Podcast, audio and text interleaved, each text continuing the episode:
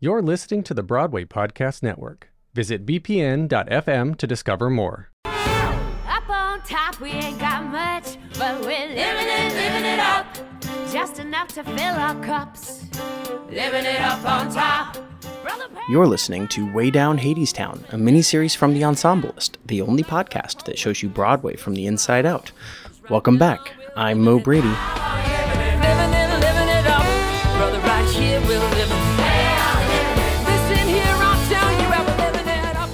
Hey, listeners, welcome back. We made it all the way through the ensemble of Hadestown. Here's our fifth and final interview for this series, and it's with Timothy Hughes.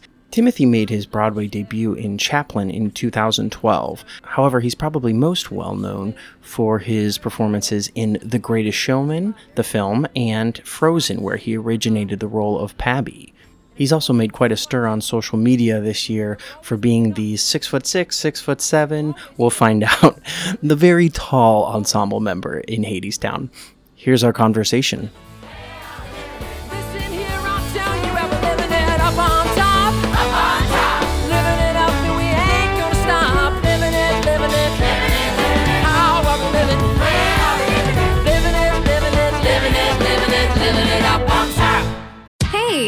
Have you ever used Cheapo Air? for years, and I really like it. With Cheapo Air, you can book online, use their app, or even over the phone. They've got great prices on over 500 airlines and millions of accommodations. They're my go to for travel planning. And if you join their Club Miles program, you can earn points to save on the cost of your travel. Book on the app, and you get double points. Sounds like it's time I tried Cheapo Air. Call Cheapo Air at 855-247-3279 or visit cheapoair.com slash podcast. Hey, have you ever used Cheapo Air? for years, and I really like it. With Cheapo Air, you can book online, use their app, or even over the phone. They've got great prices on over 500 airlines and millions of accommodations. They're my go to for travel planning. And if you join their Club Miles program, you can earn points to save on the cost of your travel. Book on the app, and you get double points. Sounds like it's time I tried Cheapo Air. Call Cheapo Air at 855-247-3279 or visit cheapoair.com slash podcast. Hi, Tim. Hi. Would you introduce yourself and tell us what neighborhood of New York City you live in? Yeah, I'm Timothy Hughes. I live on the Upper West Side. And you play worker number five. Worker five, yes. Who is worker number five? I mean, yes, I have like a full backstory that I've had to that had to come up with. We have infinite time.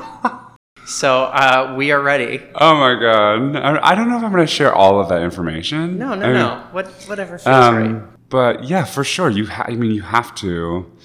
It's it's one of those. uh, The show has like all those different worlds. You have to wear a lot of different hats. So like the challenge is to not overly specify certain things, so that your my idea of who I am in the show is a little bit malleable depending on what um, part of the show we're in. That makes sense. Yeah. So for part of the show, are you Tim? N- No, no. Um, I'm never playing myself. Like myself just doesn't fit into the context of that show. But there are certain parts where it's more me than than than other times. Are you looking at like kind of two characters then, like a, a- Yeah, like a yeah. below and above character? Yeah, the interesting thing is like in the Greek mythology of it all, they talk about in the underworld being shades of your former self. Like when oh. you go down to hell, the dead version of you is kind of void of a lot of that personality and a lot of that self-awareness. Like I can play it as a, as the same character, but the character in the underworld doesn't really have the awareness of what he was. Do you know what I mean? It's a difficult thing to No. to articulate. But well, yes, you guys a- are playing so many different kinds of shades. I've attempted to make it the same character who's gone down to the underground, even though the timeline of it is a little bit more Mm-hmm. confusing. Um, but just to lose that sense of who I was in that above ground, and then kind of um, nearing the, the end of the plot to try to bring back elements of, oh, I remember this these aspects of myself uh, that I was also playing earlier in the show. we know that workers one through five are the vocal lines. Yes, So you're the bass. the lowest. Yes. Is this really low for you? Is it normal low? Not normal low. I mean, it's not normal low for, for I don't think anybody, even on, in a bass track in another Broadway show. It's just a very low bass track. Historically, I've not really sung the bass track ever. I don't know how this really ha- how it really happened. I think because of my height, people want me to sing lower. Um, but naturally, my like my actual vocal range is much is probably higher. Like voice teachers have always asked me to work on the higher end because that's where it naturally sits when I'm singing. Um, but then the expectation of this industry is always like to sing lower. I think because I had that like one really low note in Frozen in, in the beginning when I was like Oh. doing, and it, it like opened up this lower register that I was like, oh, I totally have this. They never tested it in an audition. Like when I saw the sheet music, I was like, do I even have that note? Yeah. And then I think from there, I've just been able to, because I had to sing very low every night, I kind of figured it out um, and have developed that lower register. And then this track came along, and I was like, oh, I can do this. So when was the first time you heard about Hadestown? When I saw the audition, and it was a discussion that I had with my representation about going from a principal to an ensemble and whether or not that was a strategy I wanted to consider.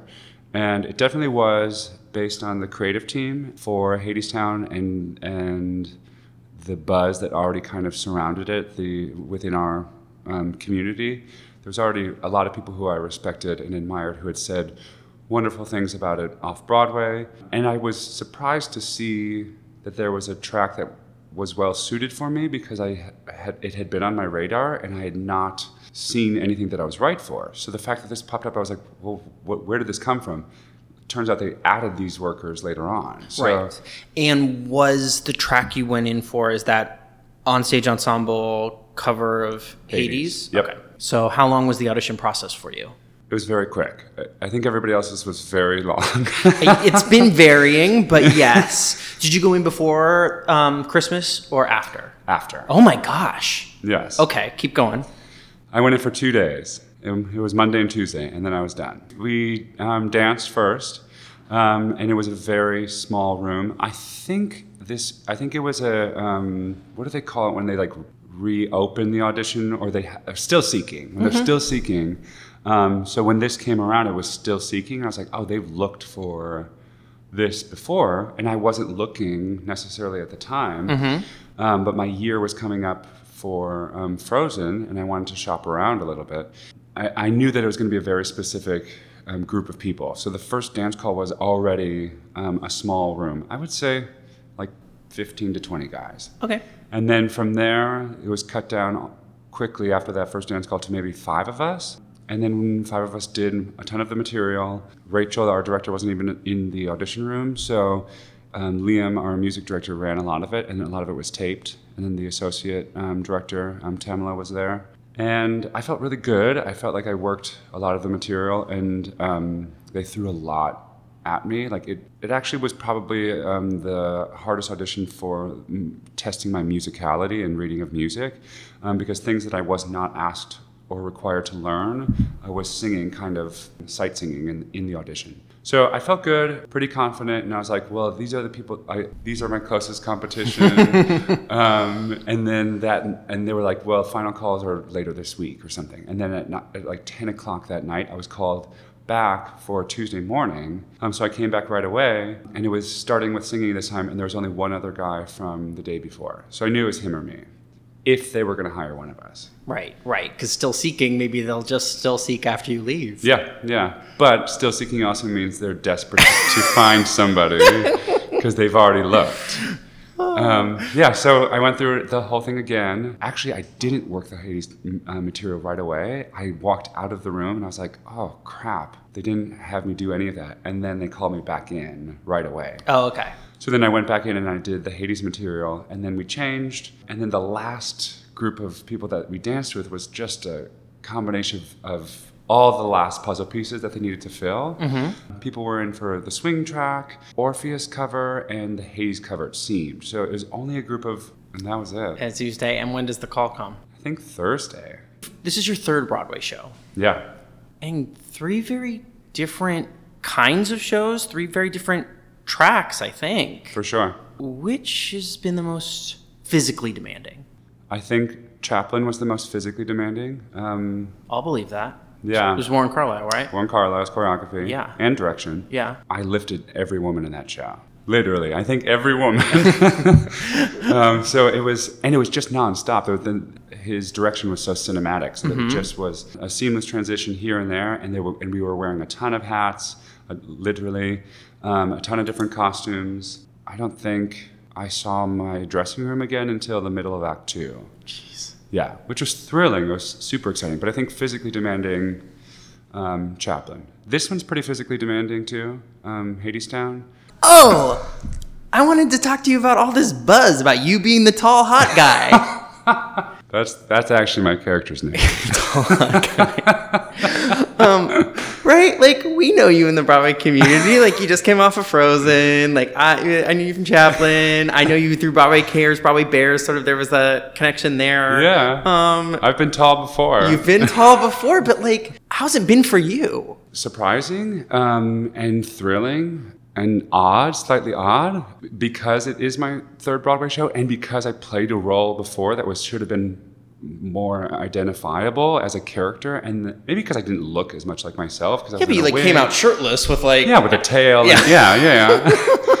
I think just because the the size of this show, the intimacy of the show, and the company, and I really do think it's the approach of the creative team. The director and the choreographer wanted us to be individuals. Mm-hmm. They approached the the process seeing us as really important characters to the plot and wanting us to be fully developed as individual people, which doesn't always happen for ensemble members. Mm-hmm. So I think because my approach is always that to fully develop and, and to do all the work as an actor first, and then to be given the opportunity to showcase that in this show, I think is part of the reason why um, there's been attention to it because that's what I love to do, and it's just now we're just now we're all given the opportunity to. Right. Um, I also think I'm just really tall, you know, and Six, six, six, seven. yeah, six, six, seven. Yeah, it's mostly nice. I mean, I think the 10% concern that I have about it is that it detracts from the story that we're telling.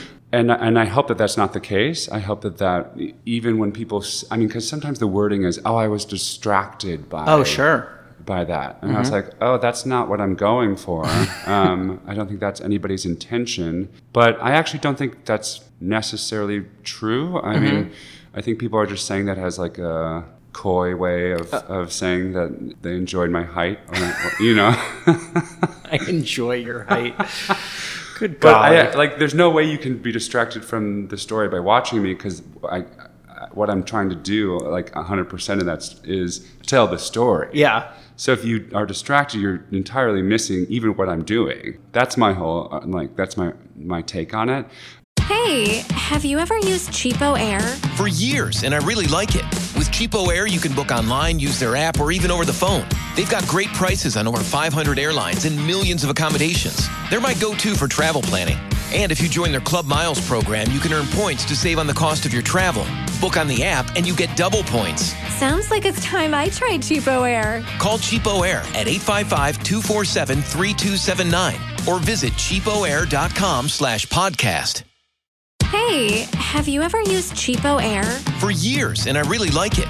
With Cheapo Air, you can book online, use their app, or even over the phone. They've got great prices on over 500 airlines and millions of accommodations. They're my go-to for travel planning. And if you join their Club Miles program, you can earn points to save on the cost of your travel. Book on the app, and you get double points. Sounds like it's time I tried Cheapo Air. Call Cheapo Air at 855-247-3279 or visit cheapoair.com slash podcast.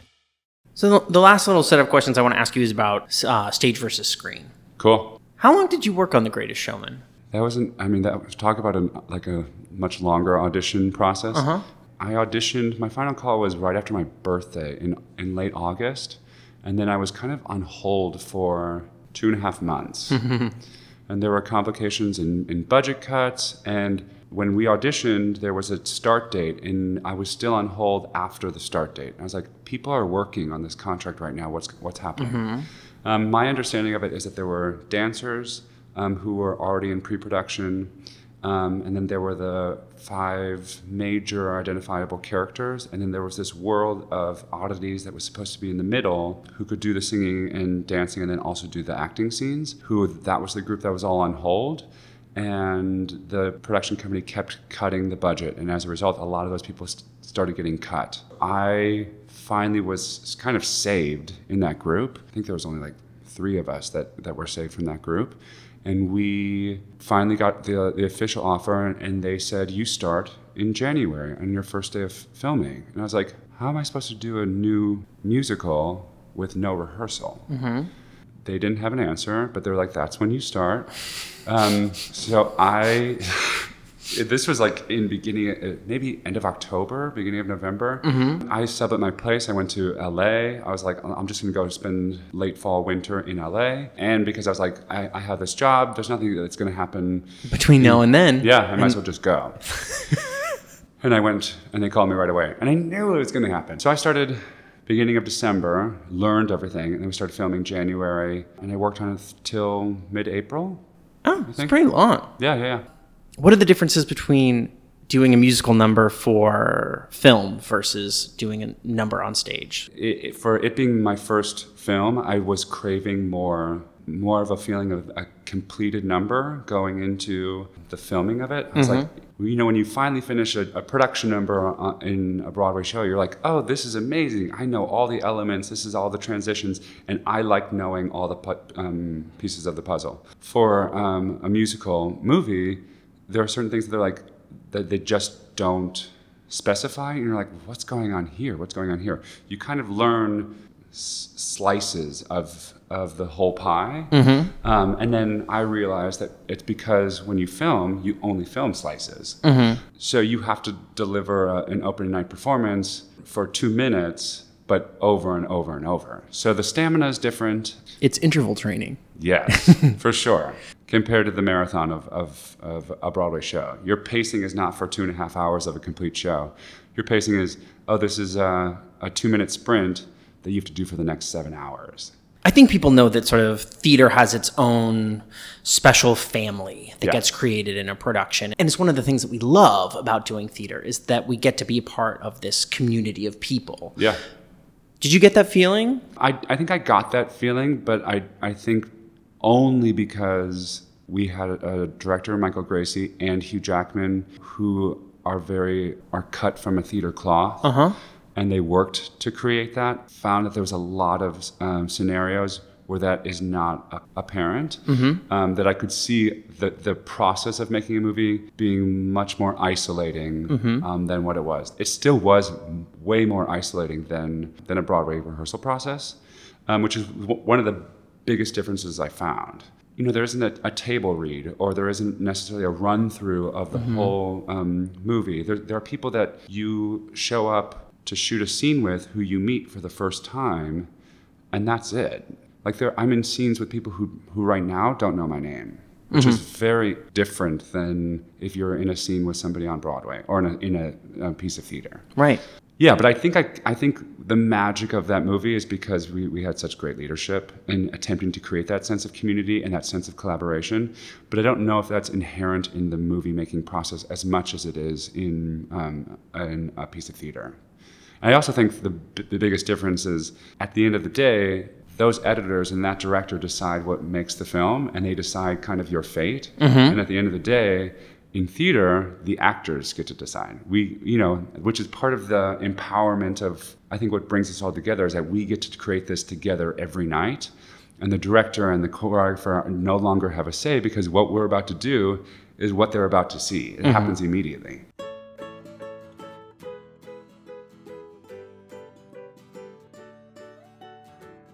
Special thanks to Timothy Hughes for sharing his stories with us this week. You can learn more about him and how to connect with him online by visiting our website, theensemblist.com. The Ensemblist was produced today by me, Mo Brady. You can help others find out about The Ensemblist. I say it every week, but I really mean it. You can help others find out about The Ensemblist. That is so empowering. Just uh, give us a rating or a review or both on Apple Podcasts. You can also download episodes of The Ensemblist wherever you get your podcasts or at theensemblist.com. And make sure you're following us on Instagram. We've been sharing a new photo series every single week this summer. A lot of really beautiful content from fantastic photographers of incredible Broadway performers. Thanks for listening. Until next time.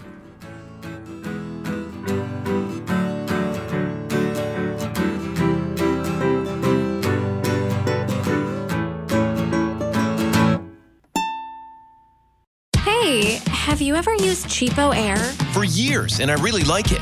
With Cheapo Air, you can book online, use their app, or even over the phone. They've got great prices on over 500 airlines and millions of accommodations. They're my go to for travel planning.